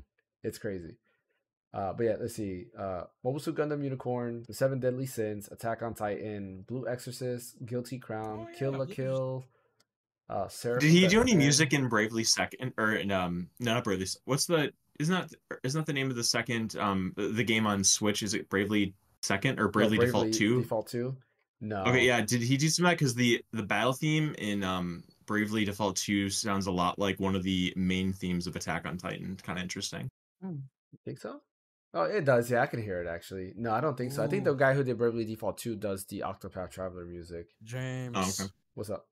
New Dragon Ball Daima trailer dropped. I do gotta watch that. Yeah, because as we're doing that, I gotta watch it later on. I was like, oh, I can't wait. We see anime. All right, guys, I'm gonna log off here. Alrighty, man. We'll see you. Yeah, we'll get ready to end this right now. Yeah. Yeah, we're still streaming. Yeah. I was about to say, I was like, I never heard you. I never heard you say, "Now we're off" or something. Yeah, no, we're about to end it right now, though. Yeah, no, he hasn't done any notable video game. Oh, he did a League of Legends song. That's about it. But yeah, we'll go ahead and end this right here. Appreciate everybody for showing up. As always, don't forget to hit that like and subscribe button. We're trying to hit 1,000 subscribers by the end of March, so definitely doable. I will be back on, or actually we'll be back on Thursday for a live stream. We finally beat Crystal Chronicles, so now we're moving on to Stranger of Paradise, and we'll go ahead and do that playthrough. And then what else do we have? Oh yeah, follow on Twitch. I don't know if I said that. Make sure you follow FanXY on Twitch. He's not here now, but make sure to follow him as well. He does stream, and I will have a video. I'm trying to do at least one video, one short every week. I probably will have my KK3 Max controller review. I'm actually really liking it. I'm really enjoying it. I'm trying to do a huge stress test because if you remember, I had a Zen Pro controller. I really enjoyed that, but then I did that 12-hour stream for Tears of the Kingdom, and the button started squeaking. So I kind of want to do a stress test for this to make sure the buttons doesn't squeak, but I will say that the buttons don't feel the same. This feels like a lot more premium, so maybe it won't squeak. Well, we'll wait and see there. But Ash, where can I find you at? At Ash Destroy Him, so I haven't uploaded anything yet. So did you get Apollo Justice? Not yet. Yeah. Not yet, unfortunately. Okay. This fun's like wait for your Steam Deck OLED. Yeah, that and plus I gotta wait until I get paid again. So, but yeah, gotcha. I definitely be getting that first. Are you gonna get Grand Blue? Grand Blue's going to take a back seat. It does look enticing. You gotta get it. Get it so we can get more Grand Blue stuff. It's not my top priority right now. So, I hear you. Because we got Persona 3 Reloaded. I thought you were going to skip out on Persona 3 Reloaded. I never said I was going to skip on Persona 3 Reloaded. All I told you was I have concerns about the game, mainly because of the content. But, yeah. Hopefully, I signed up. Atlas was doing a creator thing. And yeah, I saw that. Yeah, I signed up for it. Yeah, so hopefully I can get a code. I mean, if not, I'm gonna buy it anyways. But and I hope it's not one of those things that I buy and then I get the code. I mean, I guess we can always do a giveaway. So that'd be easy. But yeah, I'm definitely getting 3 Reloaded. I'm doing Grand Blue. Grand Blue, I'm probably gonna stream the whole playthrough, and then 3 Reloaded I'll probably play on my own. Cause I thought about streaming it, but then I was like, nah, like I feel like I'll get copyright strike like crazy with their music. Yeah. I might go missing because of that streaming that. But yeah, Brian, where can I catch you at? I did pre-order Grand Blue this afternoon, so I'll be right there with you. Oh, what, PS5 or PC? PS5. PS5, okay. And I'm red_so_deep on Twitter. Yeah, I'm getting it on PC, so we won't be able to do multiplayer. Just where you get on? Where you get on PC? So I can play on my Steam Deck. Hopefully, it's not Steam Deck verified, but like, yeah, that's how I play most of my games. It's on Steam Deck now because it's just better. Yeah, makes sense. Yeah, I don't have like this office in here is always empty. Like I try not to be in here unless we're streaming or I'm doing videos and stuff like that. So my game time is usually on my Steam Deck or at lunch or something like that. Yeah, but appreciate everybody for joining. And as always, you can catch me right here. I will have again at least 2 videos, maybe 3. Like I'll have a short, and then I might have 2 videos because I probably am gonna do a Persona 3 Reload video. It all depends that if I get that code, I probably won't do a reload video. I'll rather beat it and then do a review. If I don't get the code, then I'm gonna do a preview instead, like talk about like what is different and stuff like that instead. So we'll see what happens. Yeah, thanks for watching. My name is James. Thank you, Brian. Thank you, Ash. Thank you, Fan, as well. And yeah, we'll catch you guys next time.